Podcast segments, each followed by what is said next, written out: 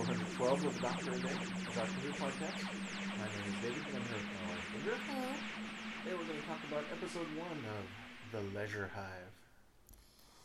We open on a day at the beach, uh, beachside, very blustery day. There we see the little uh, striped beach huts and then uh, abandoned uh, beach chairs on the sand. And then more along the line, we see uh, this more of the same and see that it's a deserted, blustery off-season day. Um, but then there's over overhear the sound of snoring. And then as we pan more of the beach huts, one of place of one of them is the TARDIS, and in the distance we see the Doctor napping in one of the beach chairs. And then we go on to see Romana and K9 uh, tooling along the beach. He is um, analyzing the Earth's sand and um, talking about other uh, other areas, other vacation areas. Um, she's not happy with the idea of this uh, exercise and relaxation uh, on the earth and tosses this ball away. Says, "Well, you get exercise and go fetch." So she throws the ball away. It bounces off into the sand and then rolls off into the water. And K9 continues after it to fetch, as she told him. Uh, hits the water and his circuits blow, and he has a small explosion. So she screams after him and runs after him and picks him up and carries him out of the water to the doctor, awakens him, berates the doctor about how he's it's all his fault and how he's never at the right place at the right time. It's always the right place, but the wrong time or the wrong place and the right time.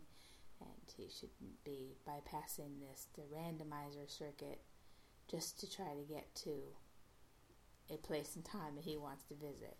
And the doctor says he hasn't.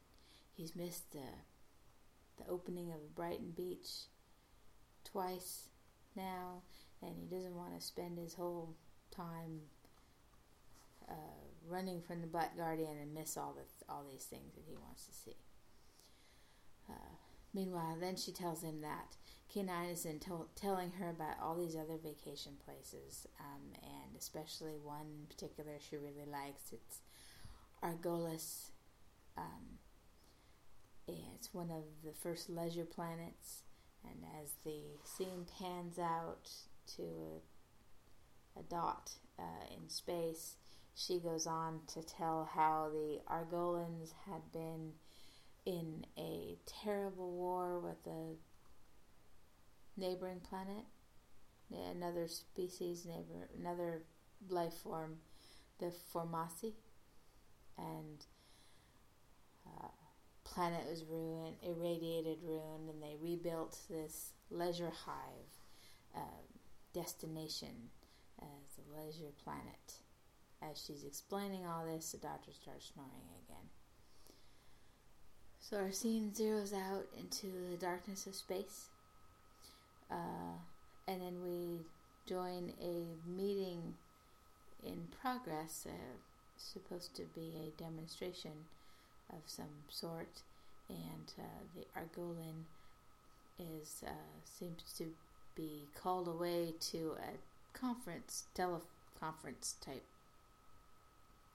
uh, meeting to check on the uh, some accounting, and so we see there's a boardroom, people around the table, Argolans around around the table, and uh, a pyramid, uh, a pyramid shape in the middle of the table, which is uh, projecting the person who's talking to them, and it seems to be their Earth agent, who we learn is called uh, Boric, and he says how he um, futures are look bleak, their uh, finances are in a bad way, but uh, well, you're supposed to be our Earth agent, and our bookings are down. And then they talk about well, there's other places that are newer and they offer more amenities and more facility, different facilities and training, and so there's more competition, um, and you're not kept up with the times and renovated your your leisure hive. So, and all after all this, the Earth Agent says that he's he's not going to take the position on the board that they've offered him, and that they're de- he's declining investing in them. So the uh, the younger man, uh, uh, we learn is Pangor, who'd been called into the meeting, uh, rudely hangs up essentially on the call. Um, the elder, who is Morix, uh, says, "Oh, that was that was kind of rude. That was a bad idea."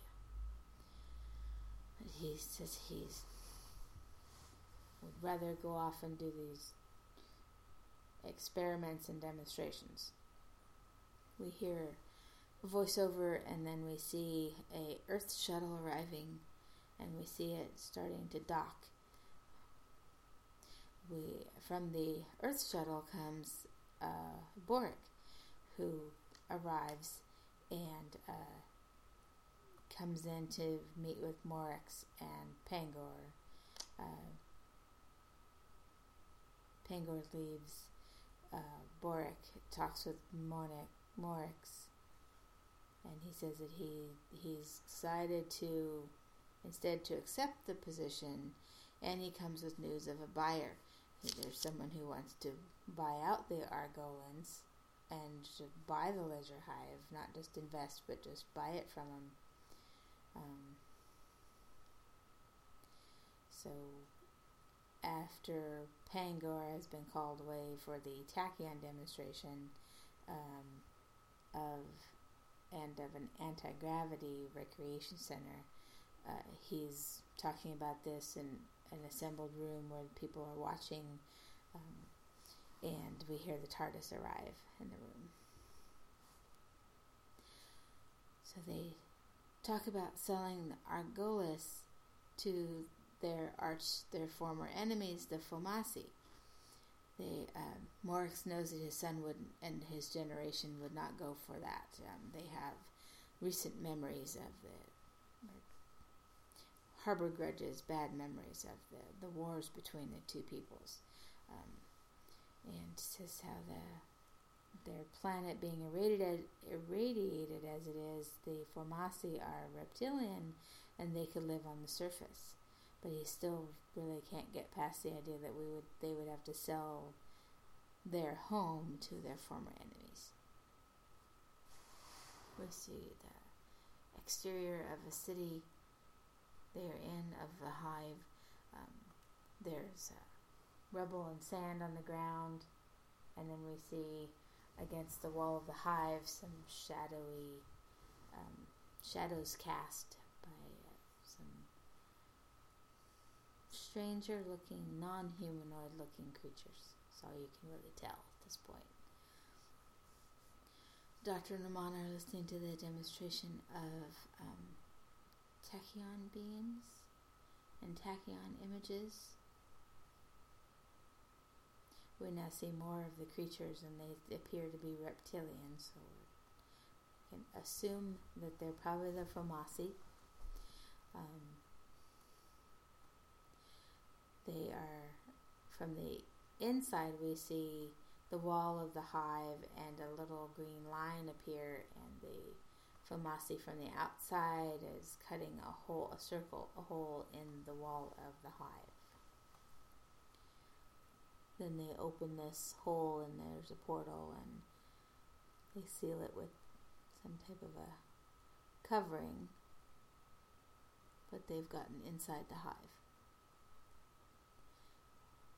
the Foamasi is um, spying in on the demonstration of the tachyon fields. Another shuttle is approaching as we see it docking, and then the announcement comes, and then the ship arrives, and down this long hallway comes uh, another Argolan, uh, Mena. Uh, appears that it is Pangor's mom, um, and I think Morix is his father. Um,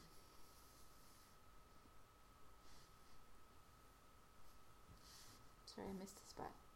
Oh, sorry. So they the um, reptilians have opened a hole into the, the leisure hive, uh, while Morix is talking with um, Boric. Uh, he collapses on the table, and they go and gra- uh, get another Argolan, and he comes in and lifts him up and says, "Oh, there's nothing really to do. This is just what happens when Argolans die." And uh, his face kind of irradiates, and he's he's gone. So the uh, shuttle approaches. Shuttle comes. It's his wife Mena, who is um, all set to take over as chairperson, as uh, is their succession.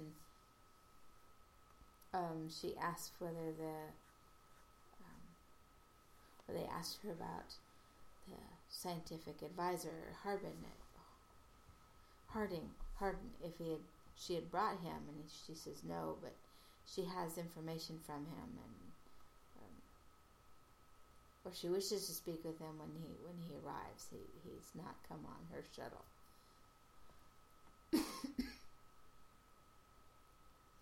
Pangor uh, is doing his demonstration. He there is a visitor who we learn is called Loman, uh, who he says, oh, he thinks that it's uh, just a film. It's it's not a real, not a real thing. Uh, how that his image had been able to be, you know, um, seemed to be displaced and torn apart, but not. Um, so he offers him the chance to get into the machine and try it out. So the man steps into this little uh, box, uh, plastic walled box, and then his image is projected on the screen. And as it is projected, the he activates the tachyon system, and the man's arms and legs and head are separated from the torso, and Loman starts to scream. Something's gone wrong. Um, he's being injured somehow with this in this machine. So the um, the doctor and Romana uh, jump up from their seats and to go to help. Another one of the Argolans thinks that oh this must be the the scientific advisor that Mena is waiting for. So they say, well you take me to his mom and we'll talk about this. And so Romana and the doctor are taken off to meet Mena. Um, in the conference room, she is showing uh, Boric and some of the others the latest scientific discoveries from this uh, Hardin. And it seems that he has learned and uh, developed cellular regeneration for living um, living bodies, and so she shows this uh, seeming like this film or this this experiment, turning an old woman into a, a younger version of herself. And uh, as they are talking about this new process that they are hoping to uh, bring to the leisure hive by using the tachyon beams, they bring in the Doctor Romana. They, um, she corrects the other Argolan that this is not Dr. Hardin that she had been expecting. And the doctor says, well, we must have, um, a mistake happens all the time and no, I don't have any credentials. We must not have gone through the usual channels, as usual. as they, as aloud, the uh, voiceover says that from a sickbay that visitor Loman has died from experiment the doctor and Mana take the opportunity to slip out of the room. They encounter a Argolan down the hallway and says, warns them and says, just so you know, keep an ear out that um, there's two unauthorized visitors on station, and um, they they'll probably have a description soon.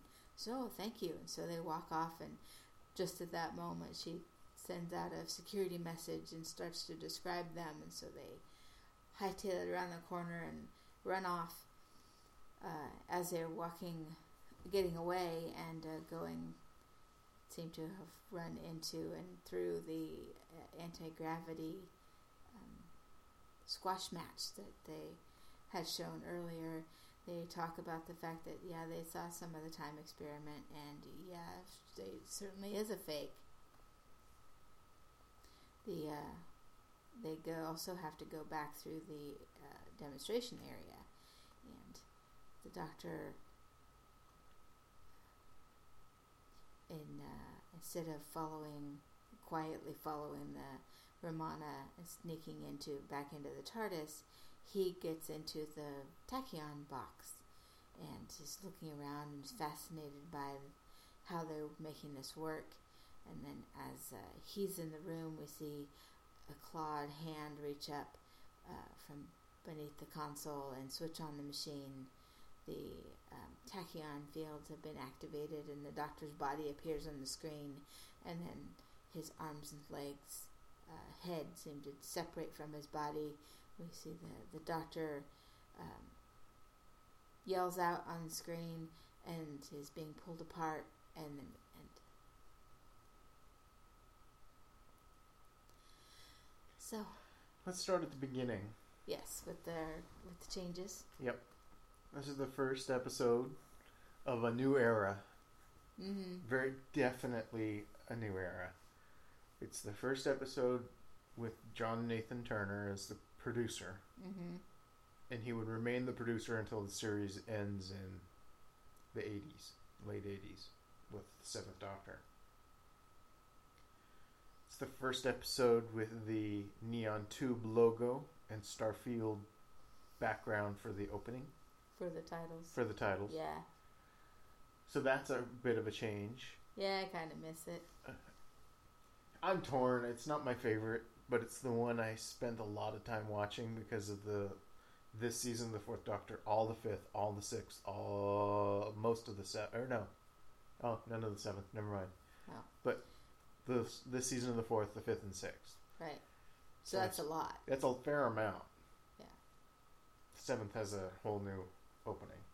Yeah, and I saw uh, uh, several, a couple of, of these. So it wasn't that I had not seen this before. It's just not the one that I saw so much of, which Right. is the one we're just leaving. So, um, but it has the newer, yeah, newer opening with the like stars coming Yep. to build the the tunnel of the that makes up the face of the Doctor, and then it becomes more of a star field and then the titles appear and we have a new newer logo which is more of the rectangular shaped if it doctor who um, in more of a, a um, describe it I thought I had already described it.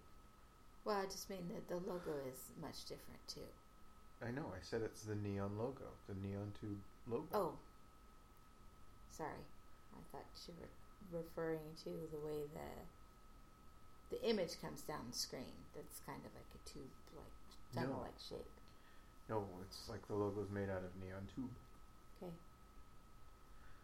We also get the new theme, the new version of the theme. mm-hmm Much more electronic, Yes, more 80s. Very- more early 80s. very much product of the More 80s.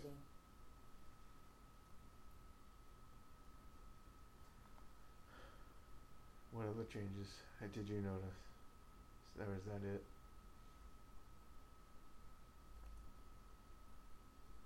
Mm, I think that's it. Um, the rest of the, the titles follow the neon style, Mm-hmm. the white outline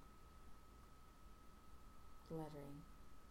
So for the episode title and that type of thing, it follows through. Right, right. So, which looks nice, It's fine.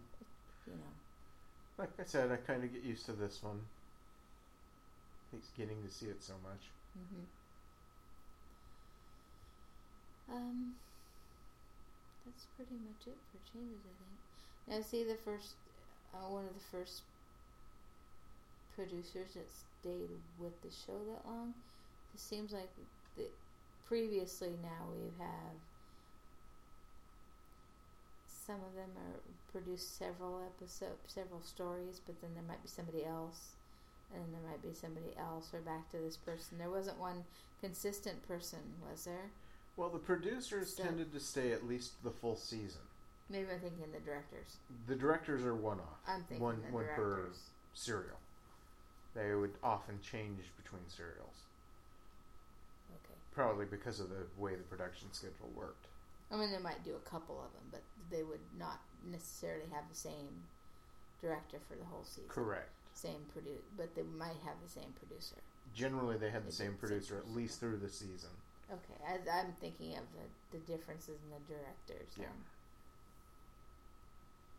then. As far as time, I think he is either the longest or probably or possibly the second longest. I'm thinking Verity Lambert might have been the longest. the longest, but I can't remember without checking. It would be a toss up between the two, though. I don't know if she was there for a while. I don't know if she was first, so that's all I remember about her. Mm-hmm.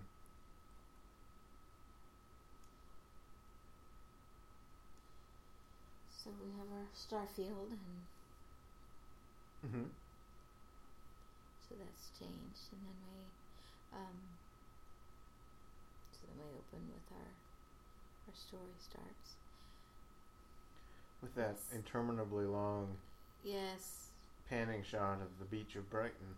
very very long, Terrible. very long establishment establishing shot. Mm-hmm.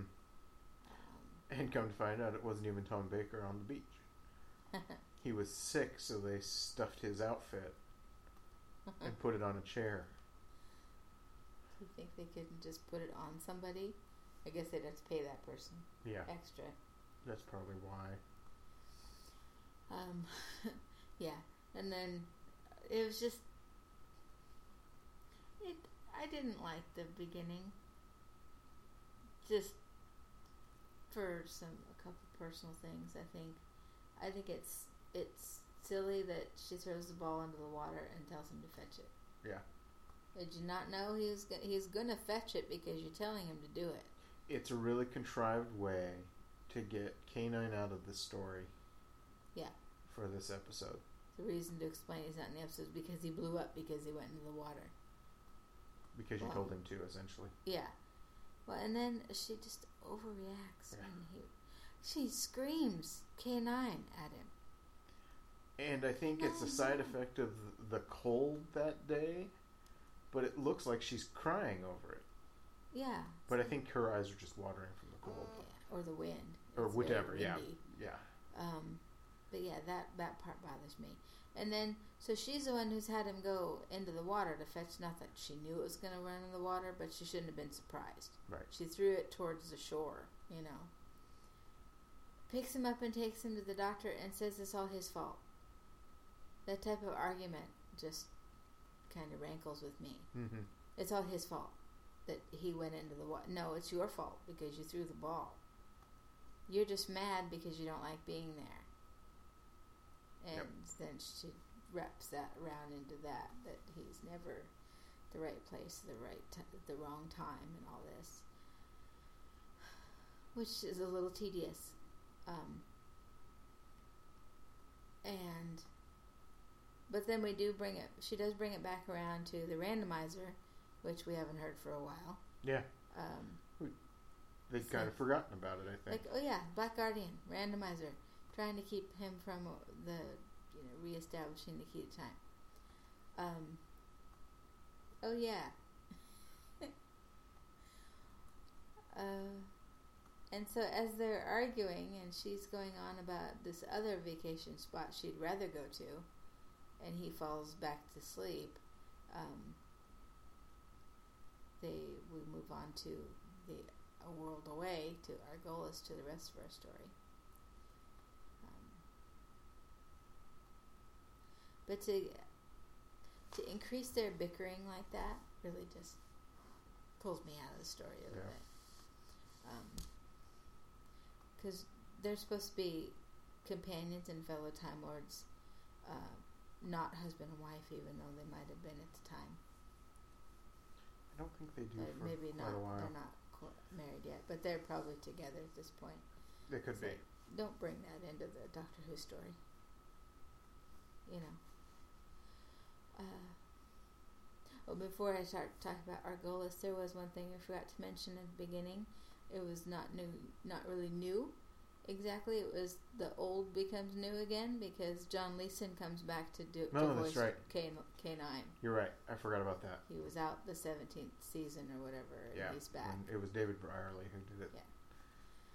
So we have a new K9 voice, but it's the old K9 voice. So even though we only hear that one little bit while he's before he goes into the ocean.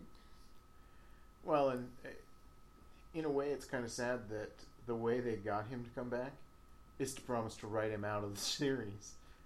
Oh. Come back for another year, and we promise we'll write you out. Yeah, it's a little strange. Give you some work and then no more work at all. Yeah. f- for this character. Um, Kind of bizarre. yeah, that is weird. Uh, so Argolis is a irradiated planet. The, the the sets look very clean, very silvery white, uh, but kind of bleak in a way. Um, the people wear long yellow gold robes, and they're they have very strange bouffant hairdos, which um, honestly look a little look like kind of like wasp nests or Mm, yeah. kind of hive like in in some ways, um, but more yellow and green and not uh, uh, and not the gray that you know a hive might actually be. But uh, there's a strange kind of a wave that circu- kind of swirls almost like ice cream cone, you know, the, the soft serve type cone that swirls up uh, in hair form, and then there's a little cone type thing on the top of their head that has embellishments that seem to um, go away as one ages and gets towards death, because we see when Morix uh, succumbs to his old age and collapses, a little like purple ball has fallen off the top of his uh, crowning cone on the top of his head. hmm Um, so they have a very uh, different look as the humanoid uh, alien locals, I think. Uh, other than that, they seem to have a um, family dynamic that we've seen before. The older uh, father figure in charge, the young son is, you know, hoping to take over some things, but he's actually standing in his way is very kind of uh, forceful, but maybe kind of domineering uh, mother or wife who steps in to take over, and now you know we that's the kind of uh, relationship we we see a little bit of between the, the two of them anyway hmm and they have a and it seems to be a family run recreation spot like a family run hotel that needs renovation. The son wants to do all these different things and the, uh, but they don't want to but the father doesn't want to go too far doesn't want to put so much money in and you know we're not having the bookings we used to. Like well you have to spend this money to renovate and accountants are not telling them good things and then she comes up with this great idea with this Harbin Hardin and uh, this time experiment, this tachyon field of uh, regeneration, rejuvenation, sorry. Um, and then the uh, accountant has this other plan. Oh, sell the whole place to these this other race that you were enemies with. It's it's kind of a Because that always works. yeah. That's that sounds like an excellent plan. Um, no, yeah, don't reawaken any any old grudges or anything there. No. Uh, so I I find I'm interested in enough enough in the story, excuse me, to know where it might go from here. But on one hand, it's it's a little boring. That you know, it's just this rundown vacation spot. You know, Yeah. is there is a our goal is the the Torquay of Hmm. the universe or something? It kind of comes off that way somewhat. yeah. Uh, Sybil has kind of a, a bouffant little hairdo. Mm-hmm. Um, she's her Mena did make me think a bit of Sybil. Um, and so I, I find it hard to like anybody else uh, from the planet. Uh, Yeah, there aren't very many. There's no no sympathetic characters other than the regulars. no, not liking Romana right now either. So the doctor's Yeah. the only one. Um, and there were a couple little fun things. I, I thought it was really funny when he, he tells the, the person he passes in the hallway, makes a point of stopping him, say, "Be on the lookout. There's See, two I didn't care for that at all. I didn't think that made any sense whatsoever to do well, that. no, I'm not saying it made any sense. I just think it was kind of funny. Hmm. And that kind of bothered me. Have some levity after they hear that this uh, passenger, the visitor, has died because of the experiment.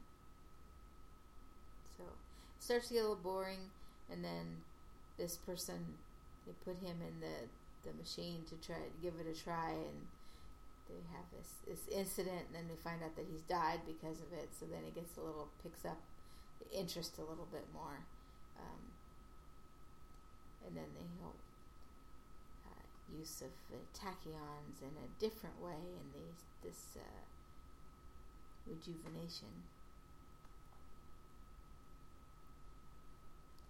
So, oh, it was okay as first episode. Yeah, it was fine. It was a little slow. They tried to do. I think one of the other things that we hadn't talked about really is that they also gained some new electronic equipment for doing the special effects, Ah, and it's a little overused in this so what do they call it? Quantel. Quantel, yeah, Quantel. which was pretty much the height of electronic special effect machines in the early Ooh. 80s. Yeah, believe it or not. Of course, it's only as good as the people running it, Uh huh. and they made some odd decisions, I guess. For example, the green circle Yeah. cut on the door looked like it had been drawn by K9 because the ends kept moving. It was supposed to be Oh. like they were cutting the circle, right? Uh huh. But the starting end kept moving around Oh. because they weren't controlling it very well. So it was like the fire that K9 would always would have when he tried to burn things. Never quite matched where his laser was going. Yeah. So because they got this Quantel, it's like they had to show it off, and so you get shots like the Brighton Beach receding into the Starfield or Mm-hmm. things like that, which make no real design sense for the episode. No, it just actually extends the to extend the sh- extends the shot before Mhm. longer than it needs to be. Right. Extends the view that you know, and and the view is getting smaller and smaller. So it's not like we can see anything in it. It's just them arguing and talking about going somewhere else in their holiday. Yeah. which was kind of boring anyway. And then you're gonna have this kind of boring effect that goes on for too long. on top of that, Right. preceded by the long pan of the huts and the chairs and everything. It's like, okay, this is not starting off t- at a very quick pace. Um, not, not so like so many others that we see where we either join right into the the problem with the the alien local people Mm-hmm. and then the doctor gets uh, you know somehow is drawn into it or puts himself into it Right. um, by design or accident whichever or we start a little bit with dr Romana k9 and then something happens that draws them in pretty quickly to the, the situation. Uh, here we don't have either one of those situations. Um, and it's quite a long time before the doctor and the are even noticed, and it takes the the, the Loman guy having something wrong with the demonstration to get them really involved, and then taken into the story, and that was like the last quarter of the whole episode. right. Um, otherwise, they're just sitting and, and watching the demonstration and talking amongst themselves, kind of. Um, not helping us to advance very much. So, Yeah, I want to go back to the Quantello again a little bit. sure. um, because what I was getting toward was now that we talked the Quantel down, they did do one nice shot, which was sort of a a moving shot anyway, a, a pan or something like that of the demonstration as the TARDIS materializes. Normally, the material the materialization scene is a lockdown shot Uh huh. This was actually a moving shot with the TARDIS coming in, uh, materializing in the movement. Uh, yeah. So it was a little more interesting than the usual materialization shot. And that's an example of how exactly to use it to a good Yes. advantage. That was that's where I was going with all of that was that even though they overused the Quantel, they did actually do some interesting shots. They just used a little too many Mm. uninteresting ones at the same time.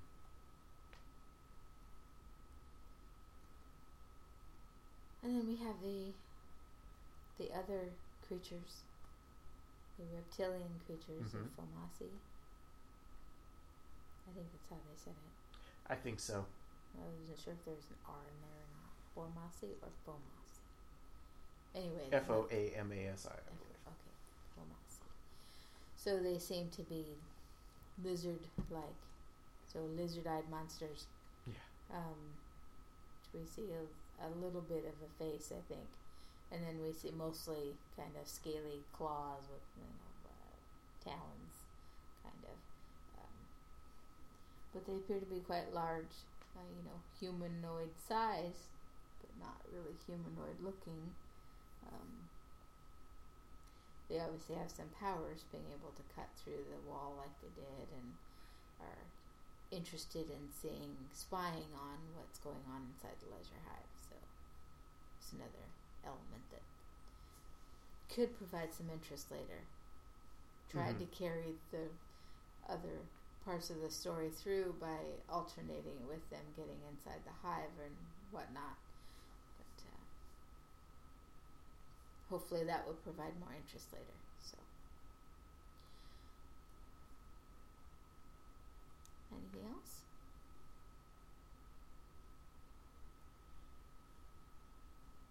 Nah, nothing I can think of right now. We have a couple more episodes Yeah. in case something occurs. So our our ending um, with the oh before as we get to the ending where they're trying to creep towards the TARDIS and not alert the other Argolins who are like nearby the entrance way of the demonstration room. There's this whole weird thing where the doctor nearly runs into like a plastic mannequin type figure, and then Romana That whole scene was Yeah. just bizarre. walks like around the corner of a TARDIS and she's pulling a scarf behind her because she had been had a hold of it before as they went through the anti gravity Mhm. section. So I guess maybe she's still holding on to it, but so she's pulling it across around the corner of the TARDIS to the door, and then we see that it's the end of it is wrapped around this plastic mannequin, and we see that the doctor is inside of the gone inside the tachyon room. It's like, but that was a way long, boring, a drawn out scene before we got there. And if there was another point to that, I'm not quite sure what it was. Why he also felt he needed to trick Romana instead of saying, I'm going to check out this box over here. And she could have easily then said, you know, no, it's too dangerous. You shouldn't go in there. Let's just get back in TARDIS and leave. And, you know, before he could respond, and he gets up on the screen and go from there. Why did that have to happen instead? You know? So, anyway, so then we get to him going into the room to, of course, it's fascinating to him, so he has to check it out. That fits quite yes, well.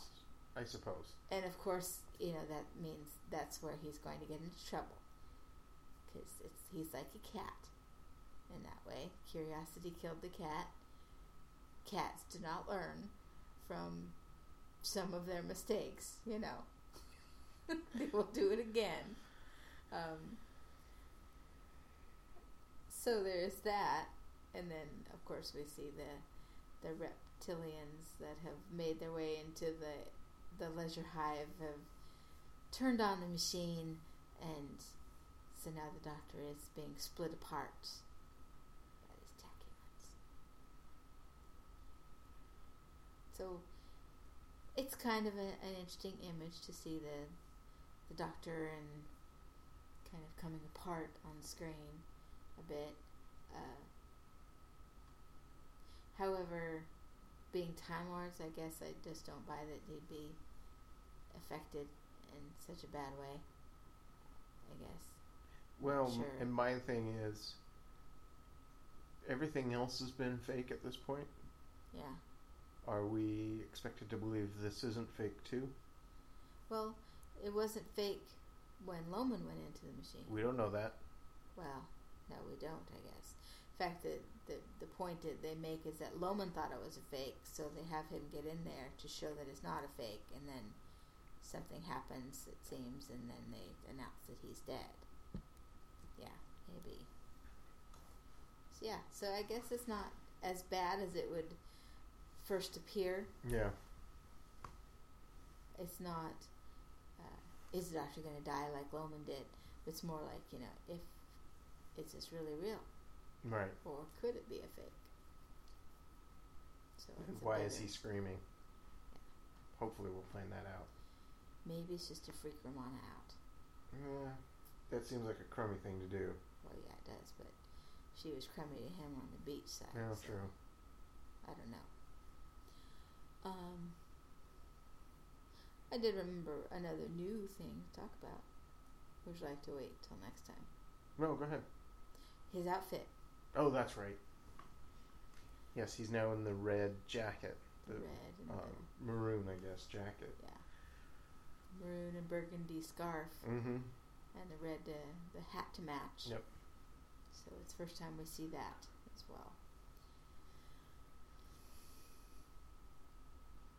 He's had pretty much the most. Oh no, Third Doctor had quite a few outfits. He probably had more. He had quite a. They were all yeah, and they were all similar in nature, like like these. Mm-hmm. You know. These are all just variations on the theme. Yes. The longer, the longer frock coat or the longer um, overcoat type Mm-hmm. jacket that he wears. Several different kinds of. Whereas Third Doctor had many of the short, uh, like uh, blazer, velvet blazers, um, and then a couple different capes of the opera cape, kind of, and then the it was kind of like a magician's cape, and then the more Sherlock Holmes type cape. uh, that he had later on. Yeah, he had several. Um, yeah. In fact, I think the, the longer coats that the this doctor has um, seems uh, that uh, David Tennant's doctor kind of takes the, the longer coat from from this period. I Hmm. think because his uh, brown, long brown overcoat, makes makes me think a lot of uh, the Fourth Doctor. So that was our last new thing. Yep. I think that's it. All right. Well, let's see what we find out tomorrow when we talk about episode two of The Leisure Hive. Join us then, and thank you for listening.